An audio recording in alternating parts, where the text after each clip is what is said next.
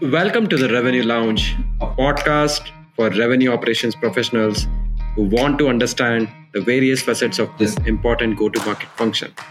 In each episode, the team at Nektar interviews revenue warriors on how they are reimagining revenue operations in creative and disruptive ways.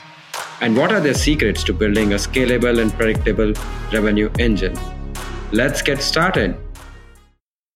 In an era where data reigns supreme, the ability to harness valuable insights can be the key differentiator for organizations striving to maximize their revenue potential.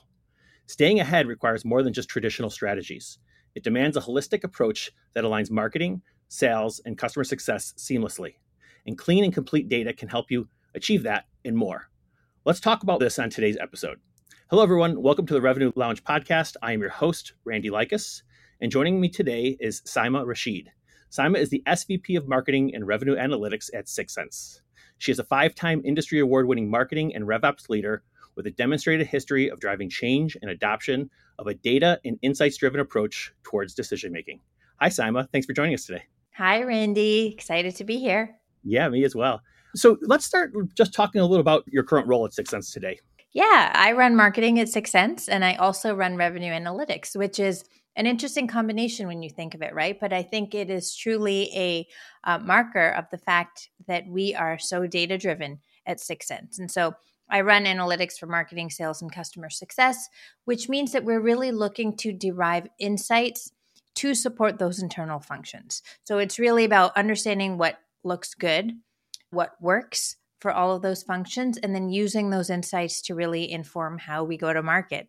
And so that's particularly exciting for me now that I am in this head of marketing role because we're just continuing to double down on obviously leveraging 6sense for 6sense, but just optimizing the way we work, letting the data inform the decision making, taking emotions out of it, which is always a good thing when you talk business, right? Absolutely. So it sounds like your role is both in, in an internal site standpoint, as well as maybe working with clients uh, a little bit as well, and helping them understand how they can use data for some of their analytics as well. Is that accurate?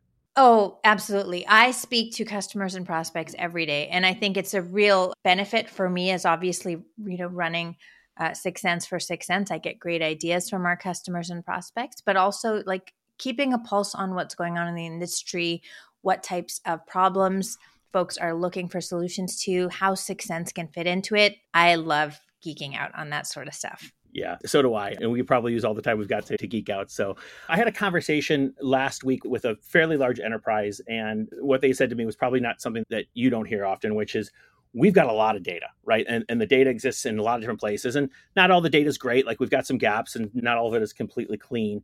But what we really need help with is making the data actionable because we'll build these reports or these dashboards and they'll sit in Salesforce and nobody ever pays any attention to them, right? So, can you talk about the importance of making sure that you're using the data and the analytics derived from that to make it actionable for the business? Yeah, it's a quote I say often to my team, and not just at 6sense, by the way. I've been leading and building analytics teams for 17 years now.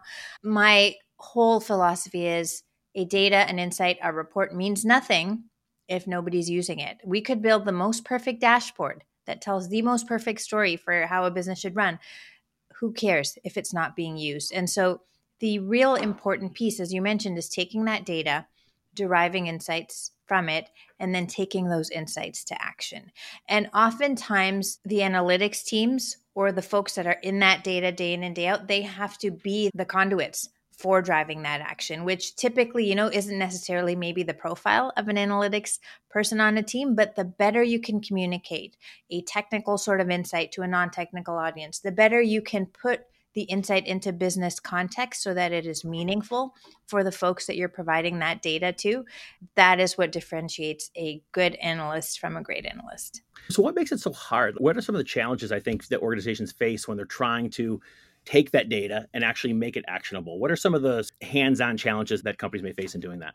I'll start with the very first one, which does everyone agree about what the data is, right? You ask three people in a company to run a pipeline report for you, I guarantee you, you will get three answers because there's so much nuance to how we report on things. And as data has become more accessible, it's also created, you know, folks everyone has like their hands in it. And i so number one i would say singular central source of truth is a big challenge where you know if there's multiple versions of a number people will always pick the biggest one to, to, put on their slide right? And so centralization and just standardization of definitions whether it's a warehouse whether it's salesforce whatever your source of truth is right? Just have that be the source of truth.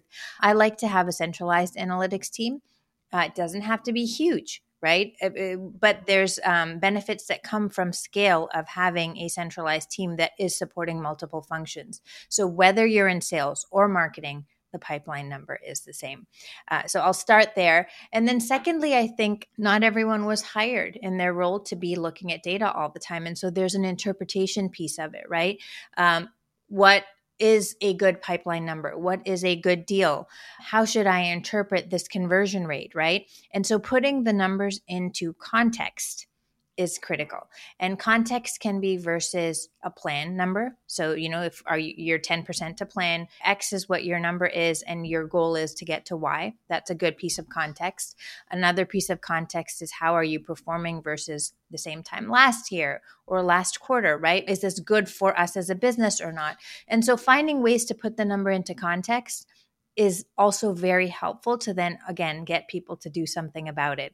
If we are converting at a lower rate. If we are generating a lower average selling price for a deal, but you're selling the same number of deals, it's still a problem.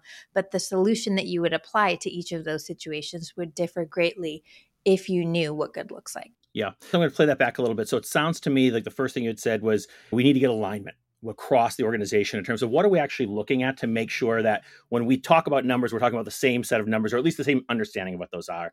And then I think when you talk about context, it's about what's important to the business? What metrics are we trying to, to look at to help move the business? Am i capturing that accurately? Absolutely. And then the usage of that data just becomes easier right? So absolutely context singular source of truth. I think the third piece if i had to add something to that is just the timeliness and relevance of the data. There's so many kpis out there that who cares right? They're just vanity metrics. So we shouldn't be spending a whole lot of energy or calories on it.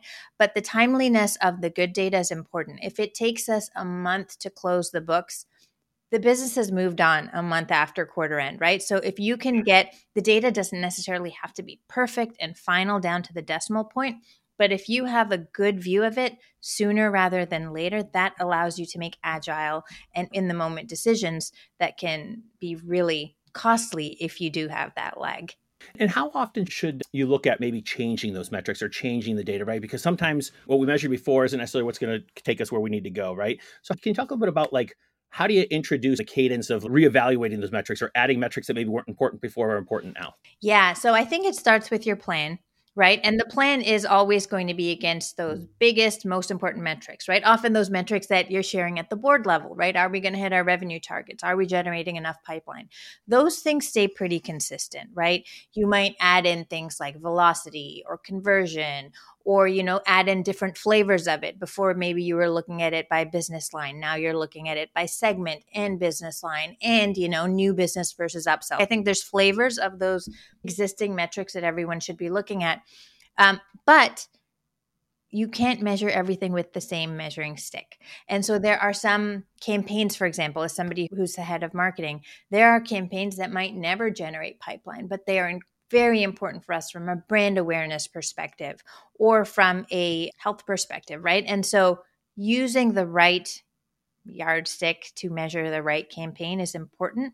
And that's where I would apply a nuanced approach. You can't measure everything in the same way, but whenever you are setting a program live, I think the question of what does success look like and how will we measure it that's the time to ask that question so that it's not three months down the road or six months down the road that you're saying, did this work or not? When you are setting something live is when you should be thinking about the success criteria. And so that's what we do here. And so it might not be pipeline or revenue for certain things. It might be increasing ICP web traffic. Are we getting the right accounts to our website so that they're incorporating us as part of their research? Well, in that case, volume of traffic, time on page, engagement, right? Bounce rate. Those are very different metrics that we would look at.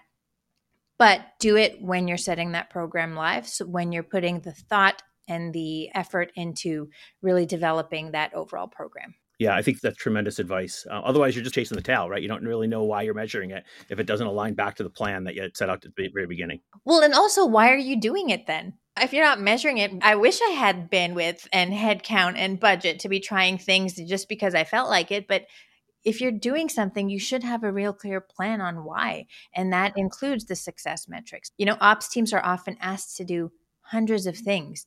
Well, let's prioritize them. And oftentimes putting in these certain gates of, okay, what's your measurement plan? What's your goal? Those things really help bring the more important and meaningful activities to the top of the list. Yeah, absolutely. So, one thing that we hear all the time, and I'm sure you do as well, which is too many companies say, and I'm talking specifically here about CRM data, but it can apply to many different things. My data is just not very good, right? It's dirty, it's outdated, it's stale, reps aren't good at entering things. Whatever the reason might be, we're all dealing with data that's not complete or not completely clean. So, how do you derive actionable insights for a business when you're not necessarily working with the cleanest data in the world?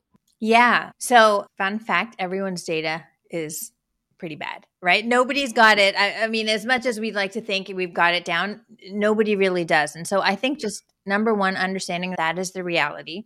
And if we wait and hope and pray for perfect data to start doing anything, you'll be waiting for a long time. So, number one, I would just say understand what you're working with. And the way to um, derive meaning from that is to be consistent in how you're measuring it. And again, putting the numbers into context versus last year, last quarter, last month, last week, right? So the consistency of measurement allows for controlling some of the factors that you can't. However, I do think companies should always be working to improve their data sets. And if it's human things like data entry from a sales rep or how you're tagging campaigns and are you capturing certain data points when it's being set live those are things that we as ops teams should absolutely be working towards um, improving.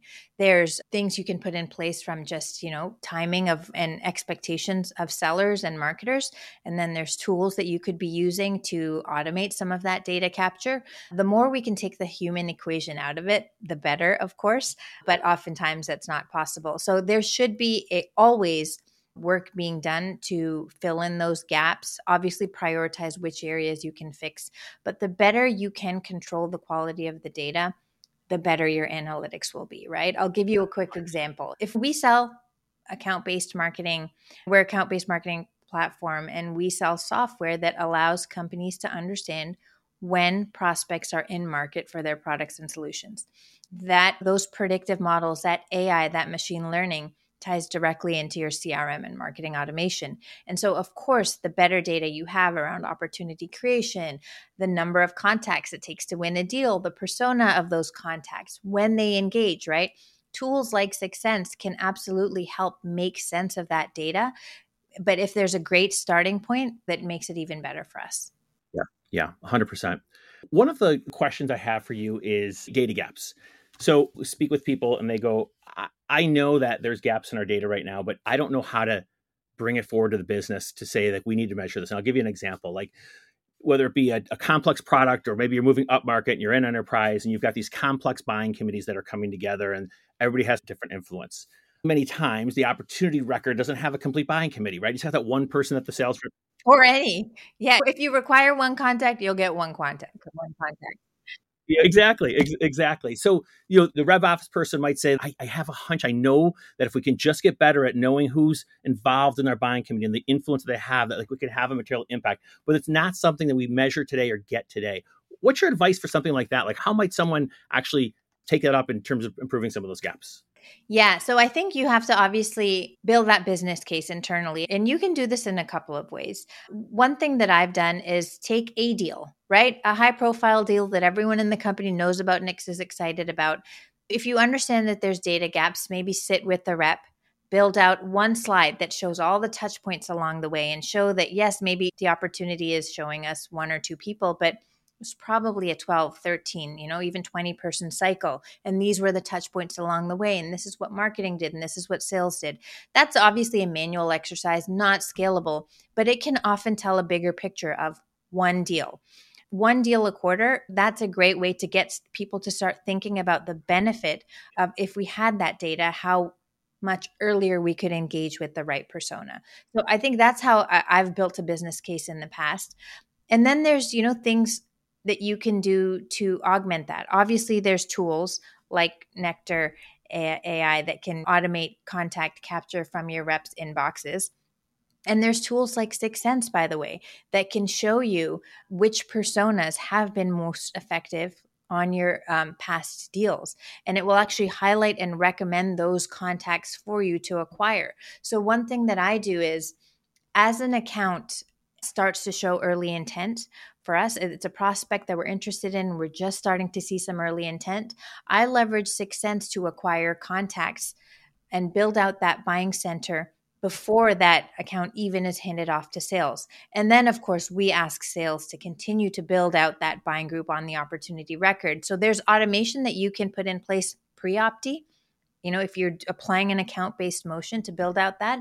And then there's technology that you can use post opportunity, right, to augment what the sellers are doing.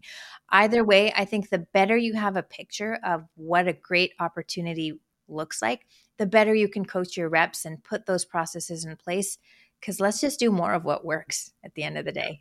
Yeah, absolutely. So let's pull that thread a little bit farther, right? So we talk about pre opportunity, but even post opportunity. What about post sale? And let's talk a little about customer success. And we see it in the industry right now. Downsell churn is just an issue for almost everyone, right? People are fighting that. People are trying to understand what that renewal committee looks like because it might not be the same people that have actually purchased the software. What's some of the data considerations to think about on the success side that can help boost retention rates? Yeah. So, number one, I think even the handoff from the seller to the CSM, right? The more complete that opportunity was in terms of both contact data, but also intent data, keywords data, pain points, content consumed, all of that, the more complete that is, you know, obviously that's passed from the sales rep to the CSM when that account is now a customer. But beyond that, right? there's considerations around adoption. How many folks are, are now using the product? How many meetings are you having for the first six months, let's say, of a contract? It's a great indicator for how the rest of the year is going to go. And then other data points like are those customers um, doing research on your competitors closer to your renewal date? It's a great use case, you know, we use at 6sense. A lot of our customers use where our CSMs and our CS leaders will get alerted when an existing customer is looking at a competitor, just so that you can get ahead of it, right? And so, yeah, there's so many signals out there. And I think the takeaway for anyone listening is really use the data to your benefit. Again, whether it's a proactive signaling of churn risk, whether it's understanding what a great opportunity looks like, and those things, even small incremental changes you can make to what you're doing in terms of working your deals can have a huge impact on the back end when it comes to closing more deals, closing them quicker, higher ASPs because you're talking to the right accounts and the right people at that account, and you're really helping that eventual customer account derive early and good success from your products and offerings. Yeah, that's excellent advice. What about AI? Everybody's building AI right now. Everybody's got an AI component to their tools. I'm not talking specifically about AI in, in our respective solutions, but are you bullish on, on AI for the future? Are you thinking it's being overblown? Like, we'd love to get your thoughts on, on where you think AI is in relation to making sure that we can use data to drive business insights. Yeah, I work at 6sense. I'm bullish on AI. We obviously have been in this business for 10 years, whether it was predictive AI or prescriptive or descriptive and now generative, right? And so for me, again, all of the data that is available to us, you really do need very powerful AI, machine learning to make sense of it. An example is our um, generative AI, product that we've actually had in place for two years now.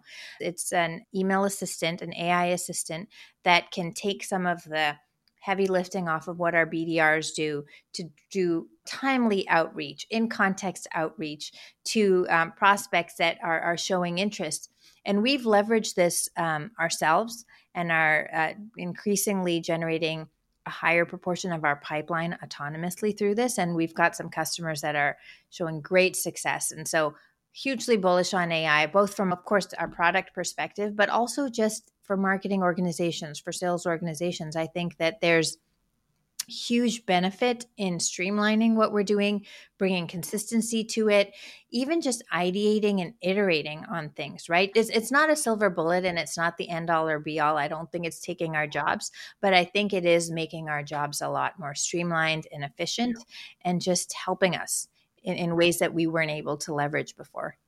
100%. What's your favorite part about working in either you know revenue analytics or now that you've got more of a sort of marketing role? What, what's your favorite part about your job? I love basically what we're able to do for our customers and prospects. I love speaking to them. I love sharing how we use 6sense for 6sense with them. We're almost taking the industry along with us. And I challenge my team to be the best possible customer of 6sense. And so we have to be at that tip of the spear driving net new use cases. And so it's cool for me to be essentially running marketing at a company that sells marketing and sells uh, software because yeah you're on the razor's edge right? And as a 6sense user in the past like really cool stuff. And so it's got to be fun being the marketer for one of the coolest companies out there. It's amazing. Very meta very exciting and it's probably the reason i joined. Yeah. What about the flip side of that coin? What's your least favorite part about it? Well, you've always got a microscope on you, right? If you're challenging yourself to be the best, the one driving cutting edge use cases, everyone's looking to you for the next answer, the next quick win. And so it's an exciting thing, but it's also obviously a huge responsibility. So I would say it's a double edged sword for sure. Yeah, absolutely. What advice would you give someone who is maybe a little more junior in their career and they aspire to have your job one day? Yeah, it, it's something that I took to heart a long time, and it is about showing impact at the end of the day. You should always be thinking of the impact that you are driving. Bring meaningful insights to wherever you are, whether it's a meeting, by the way. This is truly something, if you internalize it, you're going to do it every day. If you're in a meeting, you're there for a reason. Speak up, ask the questions, be present. And then as you're doing your job, make sure that you are going back to measurement, measuring the impact of what you're doing and sharing that broadly, because those are the sorts of things that will make someone come to you next time they do need help. And I've started my career in analytics.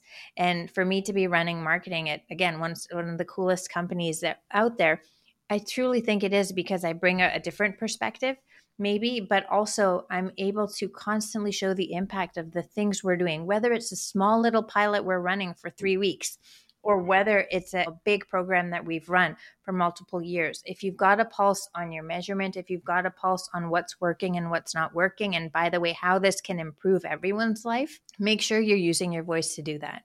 Excellent advice. Last question for you. What's one book in the recent past that you've, or maybe an old standby that you love that you might recommend to the audience? Yeah, I'm actually going to give you a fiction and nonfiction because I'm reading both. So right now I'm reading Sales Pitch by April Dunford.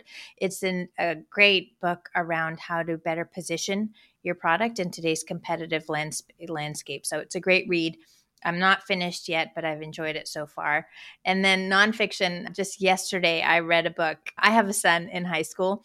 And so I love to read the books that he's reading as part of his English class because we can discuss it and I love to get his point of view. And so I just finished Long Way Down by Jason Reynolds. It's a super quick read, but boy, it leaves you with a whole lot of thoughts around just what life can be like and what sort of challenges folks are facing. And so I loved it. It starts great conversations. So I'd recommend those too. So one of my favorite things about hosting this podcast this season is I get a collection of really good books to read. So I will add those two to my list and forward to reading them. But uh, listen, Saima, I appreciate your time. This was a really insightful conversation. I look forward to talking with you further and uh, have a great day. Thanks so much. I had a blast, Randy. All right. Thanks.